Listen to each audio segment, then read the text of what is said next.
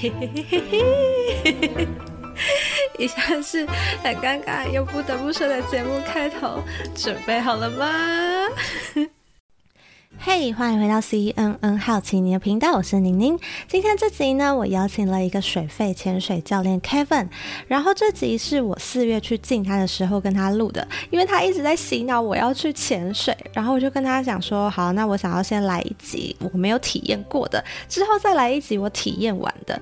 然后本来想说五六月就可以跟大家分享，结果我潜水之旅一直受到阻碍，主要是因为疫情，然后还有要约朋友一起。一起出去玩，最后还有录制的呃时间安排等等的，直到现在我终于可以把所有我想要分享的给呈现出来。那这集呢，非常适合给还在犹豫跟害怕要不要去体验看看的人听。那就话不多说，先来听听我在体验前到底问了什么很 菜的问题。就我之前不是跟你讲说我想学潜水吗？对。但其实看一看，根本不懂说自潜跟水肺到底有什么差别。对。哦，好，简单来讲，我做的功课就是水费你是背氧气瓶，欸、然后入门比较简单一点。自潜的话就是想要自己憋气，嗯。可是我问理解是憋气你可以最多，好，我现在学游泳，憋气最多就是憋个二十秒。你这样可以沉潜到多多深吗？哎、欸，你刚刚那个问题是有两两个问题。第一个第一个问题是你你大概讲一下水肺潜水跟自潜的不同。但是其实水肺潜水不是背氧气瓶，其实正确来讲，我们是背空气。哦，背空气，里面是装着空气，它不是全部都是氧气。因为如果如果你一般人吸我们所谓的你刚刚说氧气，就是一百 percent 的氧气，你是会氧中毒的。所以其实你背的是空气瓶。嗯、然后然后再来你问第二个问题是自由潜水，我到底可不可以潜多久？基本上这个东西就会牵扯到肺活量，肺活量其实是可以练的，就是可以透过一些像是有氧运动啊什么去训练你的肺活量。对，所以你的意思说，潜水教练其实肺活量都很足够吗？对于自由潜水教练来讲，肺活量是足够，但是水肺教练来讲，其实就比较不用去考虑这个东西，因为他在水下他有稳定的气源嘛，他其实就只要吸空气。那所以水肺潜水就是被你说的空气瓶下去，那是不是就是危险性比较低一点？对，因为你你等于你在水下你是有可以吸的东西啦，就变你你不是完全在靠你你的身体。这样的紧张感会稍微小一点，对，跟自由潜水比较，所以我才会觉得，就是一般人问我说，水肺潜水跟自由潜水对于我的，就是我我是怎么看待这两个运动？我会把水肺潜水当做一个休闲，但是自由潜水当做是一个挑战极限，就有点有点像是一个是就是欢乐的跑步慢跑，一个是跑半马全马，这两个是不同的东西。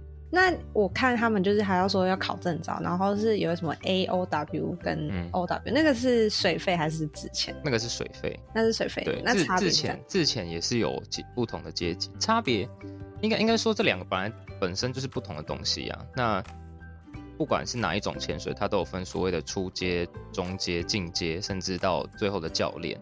那它中间的差异不外乎就是你能潜水的最大深度跟。你能达你能达成的一些目标，像比如说以水肺潜水，我比较擅长水肺潜水。我以水肺潜水来讲，初阶跟进阶的差别是，初阶你如果是一个初阶潜水员，第一个你潜水的最大深度就是不能超过十八米，就十八公尺。然后再来，你有一些比较特殊的潜水，你没有办法参加，比如说夜潜，就是说简单讲就是晚上潜水，这个是必须要到进阶潜水员你才可以去进行的一个活动。然后甚至是，如果你今天想说，我想要在水下待久一点的话，其实除了吸空气之外，还有另外一个选择，就是吸高氧。但是高氧跟你刚刚说氧气其实也不太一样，就是它的氧浓度成分是比较高，但不是纯氧。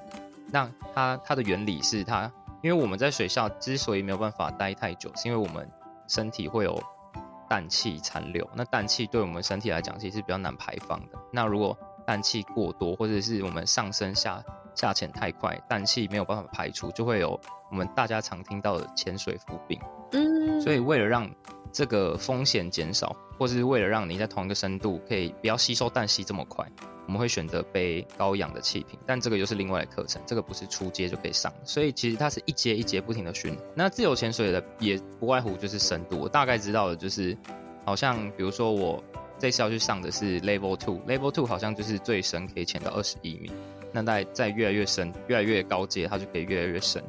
对，那他可能具备的能力也不同，可能他随着他能力越来越高，他可能要具备一些，比如说救人的技能，因为他可能未来要成为教练，或者是他必须要学会一些，如果你今天潜水遇到你潜伴有遇到一些问题，你要怎么样可以排除问题？哎，我看过一篇文章说，你们潜水教练如果要救人的话，是你们身上的那个就是氧气瓶。呃，空气瓶就好像要边自己吸，然后也要就是给就要被救的那个人，就是你好像这个动作是要来回，是真的还是假的？呃，如果以水费来讲，其实并不会有这个问题，因为在我们水肺，我们的装备，我们呼吸器会有所谓的主用呼吸器跟备用呼吸器，哦，好像都有四支，对不对？会有两支，所以当今天我，比如说你跟我是潜伴，然后你在水下。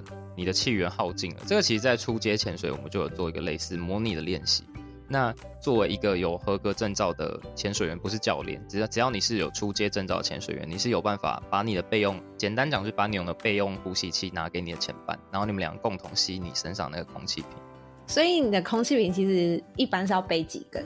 一支啊，就是一支。所以，所以当你当你的前半没有气的时候，就是你们两个 share 你自己的身上的那个空气，对。但是基本上，当你发生这个 situation，你们就是必须得结束这趟潜水，返回水面，不然这样子太危险了。因为你不知道它的耗气量跟你的耗气量是你的空气是不是可以 handle 的，说不定它跟你一起 share，然后你吸两分钟，你的也被它吸光了。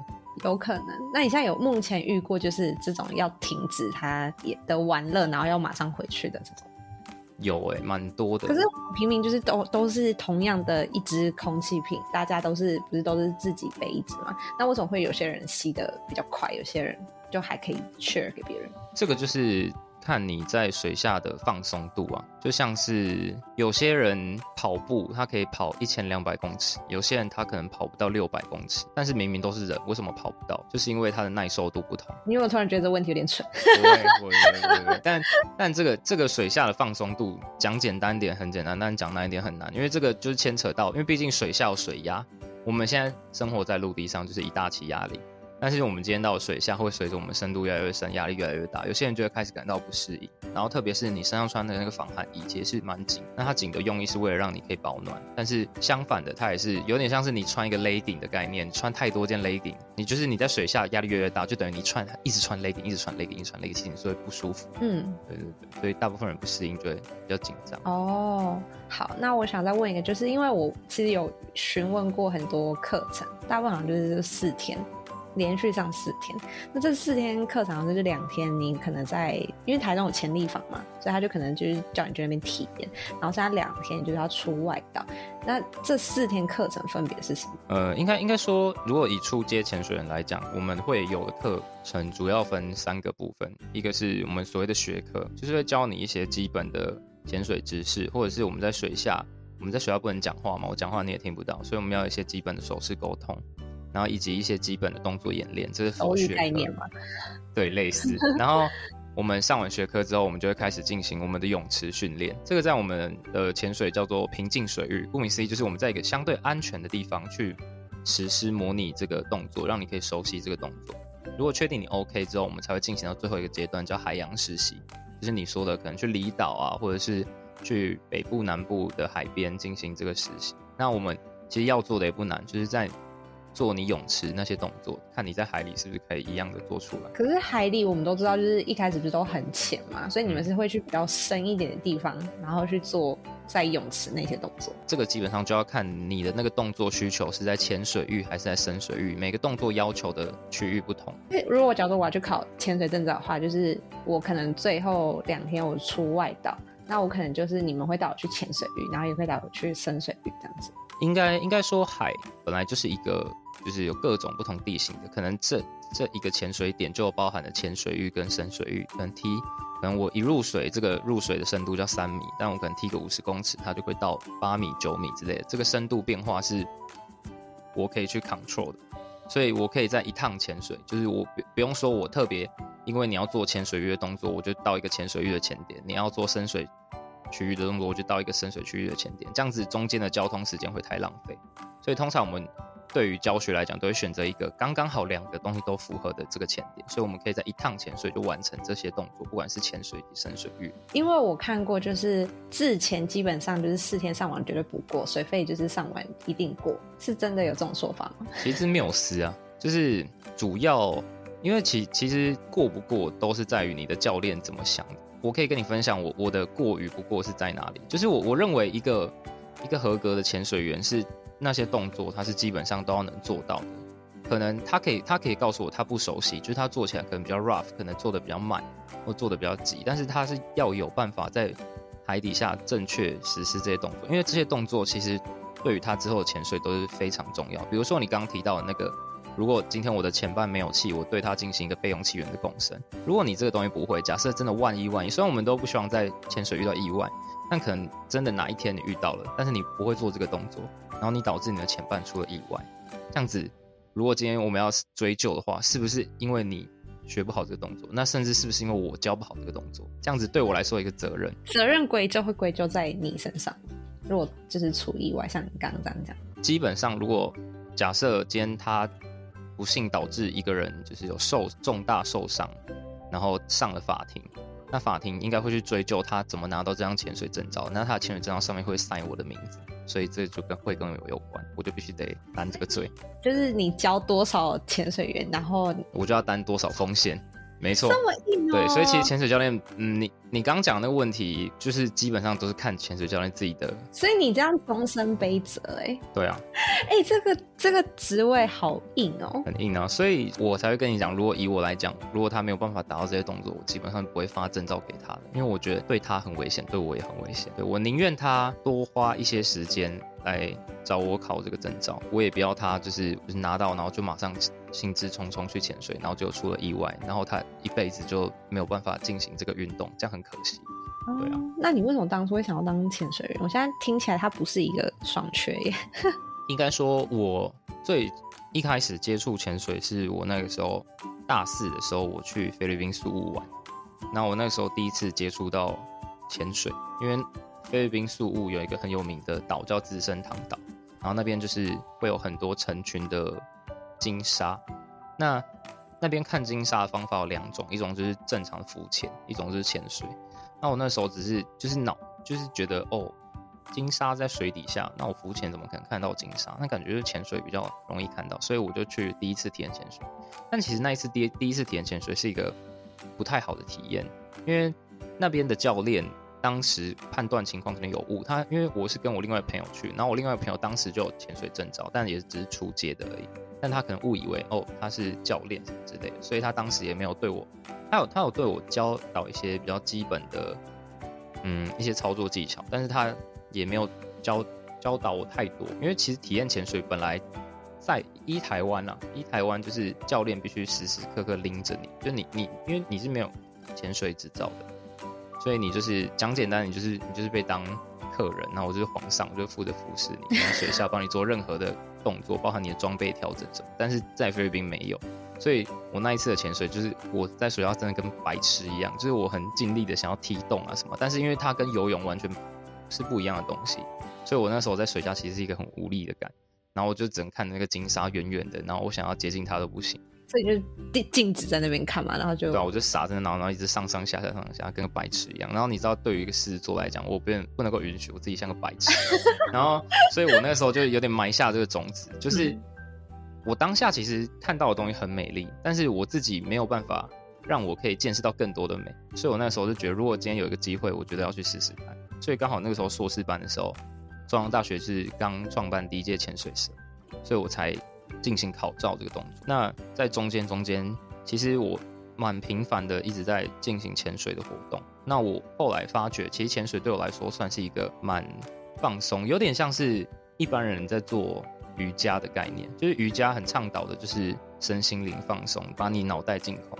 这跟我在水下的感觉其实是一样的，因为你在水下，其实我刚刚说就是讲话听不到，所以你唯一能听到就是泡泡声，嗯，跟跟鱼的声音，然后你就会觉得很安静。然后再来，虽然水下压力大，但是水下水也有浮力，所以你在水下其实不会有感感到太多的束缚感，就是这样放轻松，飘啊飘啊飘，然后什么事也不用想。我觉得对我来说是一个蛮蛮酷的。那加上我本来就很喜欢海洋生物，所以我会觉得它，我在接触潜水之后，我我就觉得哦，感觉是一个圆梦的感觉，因为毕竟小时候大家可能都有去过什么屏东海生馆，但你看那些鱼，你也只能透过，就是你跟它永远就是隔着一层玻璃。嗯，但是当那个鱼在你面前，甚至做一些你平常没看过的举动，比如说对你就是转圈圈啊，就这样绕着你啊，那个那个画面是很震撼。这就是为什么我蛮喜欢继续做潜水，即便它的风险很高。可是你喜欢做这件事，跟你去考教练是两回事。嗯，那考教练的主要是因为我刚好说，就是随着你的潜水阶级越来越高，你会学到更多的比较偏救援面跟管理面。那我我。我本来就是，我会觉得说你，我既然已经把它视为一个，就是我可能会进行很久的运动，然后我也认识，因为这个运动认识了很多人，那我为何不把我自己能力再更加充实，然后甚至到可以保护我的前半，保护我的朋友，如果以后有机会让它变成一个我的职业，那何乐而不为？对，所以我那时候才想考潜水教练。安全问题，我觉得倒是其次，因为。如果你今天具备足够的知识，你是一个计划周全的教练，其实你根本不会遇到这些危险。不然，如果他真的那么危险，早就这个活动早就被禁止。就是你最常遇，就是你当潜水教练最常遇到的问题会是什么？就是遇到学生可能遇到的瓶颈啊，或者是你最看不惯每个人都会有一个陋习之类的。如果我想要当个学生，然后你会可能叮咛我说。你千千万不能这么做哦，或是别的学生做这样，你很讨厌。讨厌嘛？与其说是讨厌，倒不说是大部分人会有一个坏习惯。对，就是这个什么坏习惯？大部分的人会来学潜水，可能绝大部分的人都会游泳这个技能，因为毕竟不是，虽然算潜水其实不一定要会游泳，但是会游泳的人来去学潜水，他们可能会觉得比较上手。但是游泳，你游泳通常都是手脚并用，但是在潜水的时候其实用不太到手，主要是你的脚在踢动。因为你，因为你身上穿的你的装备，你基本上你的浮力是透过你的装备跟你的呼吸在控制，而不是你的手在那边滑滑滑滑。所以你的手是一个完全没有需要用到的东西。但是因为你一般人学会游泳，所以他就会下意识的，比如说他想要前进什么，他就会手脚并用，就会跟一个就是有有点有点，我自己是觉得有点白痴的一个动作。但是 但是但但是也无可厚非，就是他习惯了，可能他从小游泳就这样游，毕竟没有人游泳是不用手。嗯，但是这个在潜水是一个其实蛮白痴的举动。嗯，对，所以大我蛮常遇到这种人，这种人我就是告诉他，你就不要把他想成游泳，就是他是潜水，潜水就踢脚就好，这样比较放松，是吗？不然你那边手脚并用累个半死，然后还踢不动，不是很笨蛋吗？可是，哎、欸，我认知的潜水就是你就是垂直往下，就是水平面，然后垂直往下这样子吗？嗯、呃，你说下潜的部分吗？对，其实下潜的部分不一定要垂直往下，你你那个垂直往下是其中一个技巧。嗯，但是。垂垂直往下会遇到一些问题，最最直观的就是你你看到的视角会是一个倒过来的，这样你不觉得很可怕吗？那那你为什么要那么可怕的潜入海里？为什么不正正的正正的你的眼两眼直视前方，然后就慢慢的没入海里？这样是可以这样没入没入海？因为你水肺潜水，你身上会穿一个装备，然后装备本身有装备的重量，嗯，然后你再来你会背一个像铅块带的东西，那个是那个叫配重，嗯，所以。你的身体是足够沉，让你可以直接咕噜咕噜咕噜，然后到海底下的。所以你你不是不是靠你脚的力量去踢，让你踢踢踢到海底下。那如果我这样下去，那我不是如果我不踢脚的话，我是一路沉到底。所以这个就是装备的重要。其实装水肺潜水的，我们会背一个我们叫做浮力控制装置。你把它想象成一个救生衣，但那个救生衣很神奇，就是你一般浮潜穿的救生衣，它就是让你浮在水面。但是水肺潜水的救生衣是，你可以对随时对它充气排气，它可以压缩扩张，所以你可以随时透过这个去调整你的浮力。所以你刚刚说，如果你叭叭叭就一直到水底，那你可以让你的那个背心充多一点气，那你就浮力比较大，对，你就会可能渐渐就会在水中央就不会动。那如果你很累，我在就是深海里面，我已经潜到很深了，然后我很累，那怎么办？我回得来吗？还是就是可以就是充气那个救生衣，然后让它自己浮上？不行，就是我刚刚讲到了，就是人的氮气是没有那么容易排除的。那如果你太快的上水面，你的氮气还不容易排除，你就会有潜水浮病。所以潜，如果你很累的话，基本上就是还是要遵循我们的规则，就是慢慢的回到水面上。那可不可以回到水面上？可以啊。你很累，但是你身上背的气瓶有气吗？有气啊。所以你就跟你跑步一样啊，你总你总不能问我说，你在操场跑步跑到累个半死，你可不可以走回家？当然可以走回家，为什么不能走回家？因为你还是吸得到氧气啊，你只是需要休息一下。但是因为我的定义是说，我在操场上我可以站着在那边，我不会怎样。但是你在水里面，你可能还是需要动，维持你可能在的那个那个高度啊，或者是不用啊，你你用你用你的装置就可以让它到我们这个这个、我们叫做中性浮力，简单讲就是不浮也不沉。你就可以让你达到一个这个状态，所以你可以就是站在站在那边不动，然后休息，就吸气吐气，吸气吐气，让你休息好。OK，那我们再继续潜水，或者是我们就回家，慢慢回水面。对啊，对啊，那么爽的，它我可以定静止在中间的，可以，可以，可以，可以，这是做得到的，对啊，这是做得到的。但但是我必须得说，这个东西是需要训练的，不是我告诉你你就做得到。所以这就是为什么要需要考这张证照。因为讲都很简单，真的要你实际操作不是一个简单的东西，所以这个才是要证照考证照的时候课程帮你训练，让你可以比较接近达到这个境界，这样你以后出去潜水才比较安全。那有没有什么样的人是不适合潜水的？因为像我朋友，他就是直接一股脑儿就去报名那个考证照，然后就他就跟我讲说，他的什么耳压永远没办法就是撑过那个考试的标准。然后就直接放弃，然后一万多块就白缴了。这样其实不能潜水这个定义通，因为我们其实，在不管是体验潜水还是在让你上课，我们都会让你们签一个潜水免责声明书，那边就会对你的身体做一个初步的评估。嗯哼。那如果你有以下那些症状，然后是不适合潜水的，我们可能就要请你开一个医生证明。所以假设这些东西都是你自己看完你觉得 OK 的话，基本上你是绝对可以潜水的，没有人。不不能潜水，这个是就是基本上只要你符合这些规则的话，通常都是可以潜水。那你刚刚所说的平压做不出来，这个可能是他个人的因素，就是可能天生就是一个耳朵比较敏感的人，所以他在深度变化上面会比较敏感，所以他可能比如说一般人在三三米一个三米一个集距就必须做一次耳压平衡，但他可能在一米就必须要做这个耳压平衡。他才能够就是 balance，但是不代表他做不到，只是他没有意识到这点。哦，他还是可以用别的方法去改进的问题。那像我的话，是我有游泳教练，然后他就跟我讲说，我是一个可能平衡感不好，因为我们有一个翻身的动作，嗯、就是蹬墙然后翻身这个动作。嗯、那因为我翻的话，我就容易晕，然后晕了之后那一堂课我基本上没办法上，就是我会。很不舒服啊、呃！我教练就跟我讲说，你我的身体有什么什么问题，然后我就有一天就问他说，那我这样子还可以去潜水吗？然后他就跟我讲说，他建议最好是不要。这个这个行为有点粗糙，所以我也不太懂你的你的翻身会晕到底是什么？这个可能要去问一下医生。哦，这要问医生。对啊，因为我我我又不是医生，我不可能我不可能因为你不能翻身，我就判断你有什么病。如果我这样可以，那我早就去当医生，我就当潜水教练。因为我是可以翻，只是翻完就是我的影响可能会晕啊。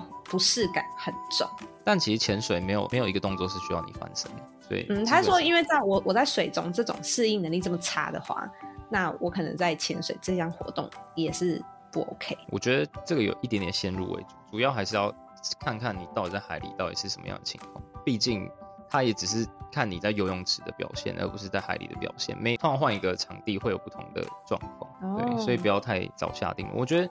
起码我目前，像我遇过最年纪最大的一个七十岁的爷爷，他现在也还是在潜水啊。他可能他可能他的身体状况绝对不会比你差吧？照来讲，对啊，他都一个这么大岁数的人，他都做得到，为什么你做不到？对，哎、欸，你这句话好激励我，立马报名。哎、欸，七十岁也是可以，哎、欸，没有限制说几岁以上。没有，潜水没有限制任何的年龄。不然高血压、心脏病那种才不行。那个就是我属于我们在让你填免责声明书的上面一个问题。嗯、如果你你真的有这些东西，我们可能就要请医师来评估。那船潜是什么东西？船潜顾名思义就是坐船出去潜水，就是比如说我今天可能要去潜一个地方，那个地方我可能从岸边开始踢踢踢踢踢，踢到那边要踢非常的远，我可能会很累，或者我甚至踢不到。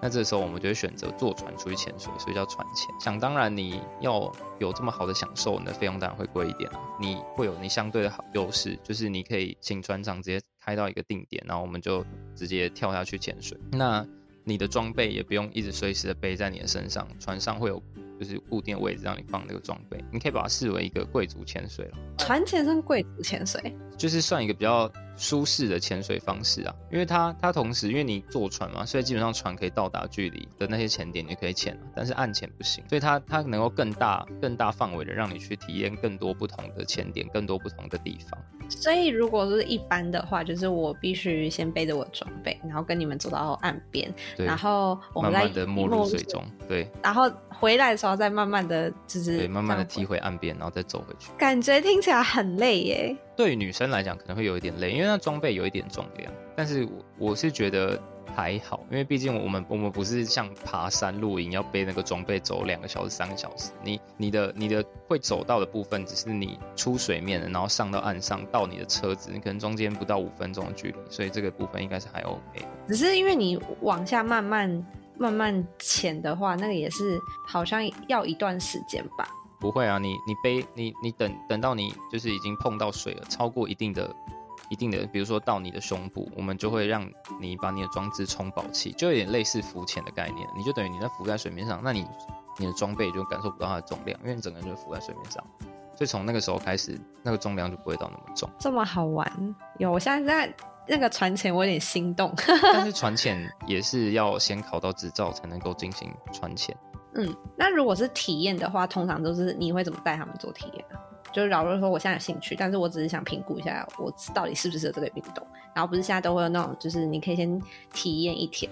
体验基本上就是还是一开始我们还是会告诉你一些基本室内课，但教的东西就不会那么的复杂。因为毕竟你你只要知道怎么做，我体验通常都只会教三个动作，一个是面镜排水，就是当你的那个面镜进水了，你要怎么样把水排掉；再来就是你的呼吸器排水，就是你不要你呛到水了，你要怎么怎么样把水排掉。其实基本上不外乎就这两个。那第三个可能最多就是教你怎么样把呼吸器寻回，因为如果你今天想要在水下拍一张好看的照片。就你其实可以把你的呼吸器拿掉，因为这样我才看到你的嘴巴，我才知道你是谁嘛。不然你每个人都咬着咬着你的呼吸器，然后戴一个面镜子。所以我可以为了一张照片，然后就上个体验课就可以了。其实其实可以，但是但是我相我相信绝大部分的人在上过一次体验课之后，应该都会对水下的的景色啊什么有一个更新的认识。那你可能也会因此而更喜欢海洋，因为大部分会想体验的人都是对。水下活动就是对潜水这块其实是一无所知的，所以他们可可能绝大部分人还是停留在它是不是跟浮潜一样？但是我觉得它跟浮潜的差别真的很大，很大吗？很大。你就想你你今天在浮潜，你漂在海上，然后你你可能在你可能在水下看到一只小丑鱼，但那小丑鱼跟你的距离可能是五可能是三到五米五公尺的距离哦。你眼力有这么好吗？你如果你你就算你眼睛二点零好了，你看到那只小丑鱼，你搞不好连它的小丑鱼都不知道，你只看到一只小小的东西在那边动来动去。但潜水是可以让你。近距离对你可能跟他只有十五公分的距离，你知道那个震撼，那个震撼感其实差很大的，就有点像是我今天去电影院看电影，我坐第二排，跟我坐第五十排的概念，啊、第五十排这么远，对，我超讨厌浮潜哎，我觉得浮潜超晕的。那是因为你在水面上，水面上会有浪啊，但其实你的下到水之后就不会有浪的问题，虽然会有水流，但那水流不会像浪一样让你这样一直上下。可是你要下去之前，你不是还会先被晃？不会啊，你你到了这个前点，你就直接没入水面，你不用在在水面上一直等，一直等，一直等了哦，对啊，没有等的必要。你你等只是为了让你心理建设哦，我准备好，呼吸调节好了，我可以准备下潜，uh-huh. 就是这样。但这个时间不会很久。其实我的问题差不多这样。我现在要问几个，就是我觉得无聊，但是我又很想问的问题，然后是快问快答型，然后你要就是用你的直觉马上回答出这个问题，然后你只有三秒钟思考。然后我一直击破你，让你很紧张，可以吗？然后这个问题完全就是有些有几个比较就是正常，然后有几个会比较让你哈的那种问题。好哦，好哦，来喽。好，第一个问题，如果在潜水过程中你想拉屎怎么办？忍住。那你如果才刚下去而已怎么办？我会跟大家说，不好意思，我想拉屎，我们先上去。好，然后再来第二个问题：如果潜水的比基尼辣妹走光了，然后身为教练的你，第一眼应该看哪里？我应该会先太久了，太久了啊！什么？我应该要帮他挡，不是先看吗？不是。好，第三个，说说你最爱潜水的前三个地方，就在台湾，就是你最喜欢的前三名。绿岛、蓝屿、澎湖。哦，你已经去过这么多地方了。好，然后再来第四个，身为潜水教练的你最在意学生要有什么基本的特质？不要怕水哦，不要怕水，因为很多人会很紧张，是不是？对。然后就会你你会一直要叫他们放松放松放松。对。好，然后再来第五个，现在除了你妈要生小孩，你女朋友要跟小王开房间，跟台风天还有什么能阻止你不要去潜水？呃，想上厕所。那你尿尿会直接排掉吗？会。你这样很。不 OK 哦，这哎，到底可不可以在海里面尿尿？好问题，其实可以啊。你你想嘛，水是会流动的，因为你你的衣服虽然紧，但你的衣服里面还是会有水。那我们在穿衣服的时候，我们都会刻意叫学生在那个脚的部分，就是让它外露。就是我们会穿鞋子，但我们脚我们的裤子部分是包在那个鞋子外面。所以如果我今天尿尿的话，我的尿会随着就是我的脚这边，然后。海流就是把它这样冲走啊，所以是可以的。为什么？但是不是应该会有，因为有压力，然后你就反而尿不出来？对啊，所以有人尿出来，有人尿不出来。啊，我可能刚好幸运是那个尿得出来，那个就尿。那你有现在有遇过吗？就是在海里面，然后非常想上厕所。有啊，其实其实其实我自从发现我可以尿得出来，可以尿 出来之后，基本上我在每次潜水都会尿尿。好哦，然后在第六个，如果想要学潜水，你希望你的学员谨记什么事情？绝对不要。因为紧张而冲出水面，不要紧张冲出水面。我觉得我会做这种事情，就紧张，然后就很像要救死，就是叫人家救我，然后我就会赶快冲出水面那种感觉。但真的很危险，就是我一样讲的，就是潜水服病。潜水服病这个，你你有兴趣可以去 Google 一下，你就会看到一个人，然后他就是长得跟绿巨人浩克一样，就是因为他体内的他的氮气排不掉，所以他变成肺，他变成气泡，然后那个气泡就一直压着你的组织、血管啊、肌肉，你觉得全身膨胀的，就是跟一个浩克一样。然后这个时候你就完全不能够从事任何有跟压力相关的运动，不只是潜水、爬山、坐飞机都不行。那它这是可以治的吗？还是？这是可以治疗，但是这是要看你的严重程度。如果你的严重程度过大，可能你一辈子就没救。那它是日积月累，还是说一次性它你就会走？在短时间内就会发生的事。哦，好，再下一题，你觉得怎样才是一个好的潜水员？嗯，以自己安全为第一优先。好，最后一个，你现在最想去哪里潜水？绿岛。为什么？好多人都喜欢去绿岛哦。因为绿岛跟其他地方的潜点相比，它的能见度，就是我能看到的范围真的很好。嗯，而且绿岛的鱼超级多，然后珊瑚也很多。嗯，应该是我目前台湾离岛里面最喜欢。那你有想过就是去国外的地方潜水吗？其实，在疫情前。我一直都蛮想出国，只是目前为止我只有去过菲律宾。嗯，本本来那个时候是想说，就是今年如果疫情好一点，有点想去冲绳，因为听说冲绳也是跟绿岛一样，就能见度很高。对，因为我有听过一种，就是他考到教练或是潜水员证照之后，他就是全世界都去上课。哎，就是假如说哪个地方需要教练，然后他可能就驻点在那边，然后就是边教别人，然后边玩一下。然后之后再去下一个国家，成为一个好像是国际饭碗的概念。你有想过这件事情？有，因为因为我我本来就是有想过把这个东西当正职，但是我又是一个，我觉得我自己是一个不太容易在一个地方久待的人，所以如果有这个机会的话，我也蛮希望在各地都体验看看。嗯，那所以在疫情过后，你就会有可能把你现在工作辞掉，然后去当一个国际潜水教练的。我觉得，因为我去年其实我去年年底才考到潜水教练，如果再给我个比如说五年让我练。好，我的技巧让我带学生的这些经验越比较足够，我会蛮愿意去尝试。好，那以后就看不到你在台湾哎。不会啊，你就跟着我，我想去哪里就跟我去哪里就好。好啦好啦，我可以考虑一下。但是你知道心魔有点大，因为我其实是一个爱游泳，但是我很怕水的一个人。其实不一定，就是基本上你。你就你就想嘛，你从小到大，其一定会有很多很多你害怕的事情，但是这些害怕的事情，不见得你又做不到。有些你可以靠一些心理建设就克服。潜水也是一样，就是其实不少人就是怕水，甚至恐高，这些人都有来尝试过潜水，但他最后还是顺利的考到潜水证照。人对于自己训练过、自己练习过的东西，往往会比较有自信。你现在会害怕，是因为你没有训练过，你不知道要怎么训练，但。只要你的教练告诉你正确的方法，只要你真的有认真练习，其实潜水不是件难事。今天你跟我录 podcast，你是主主要是想要说服我去来考潜水证照吧？是啊。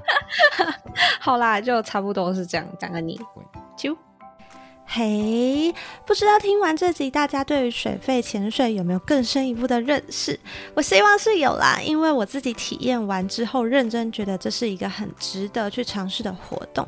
那下一集呢，就会比较进阶聊一些我在潜水遇到的问题，还有对于如果想要花钱去考照的疑问，跟如果想当潜水教练的话，你需要知道一些什么事情，通通都会在下集分享给大家哦。我们就下次再见，拜拜。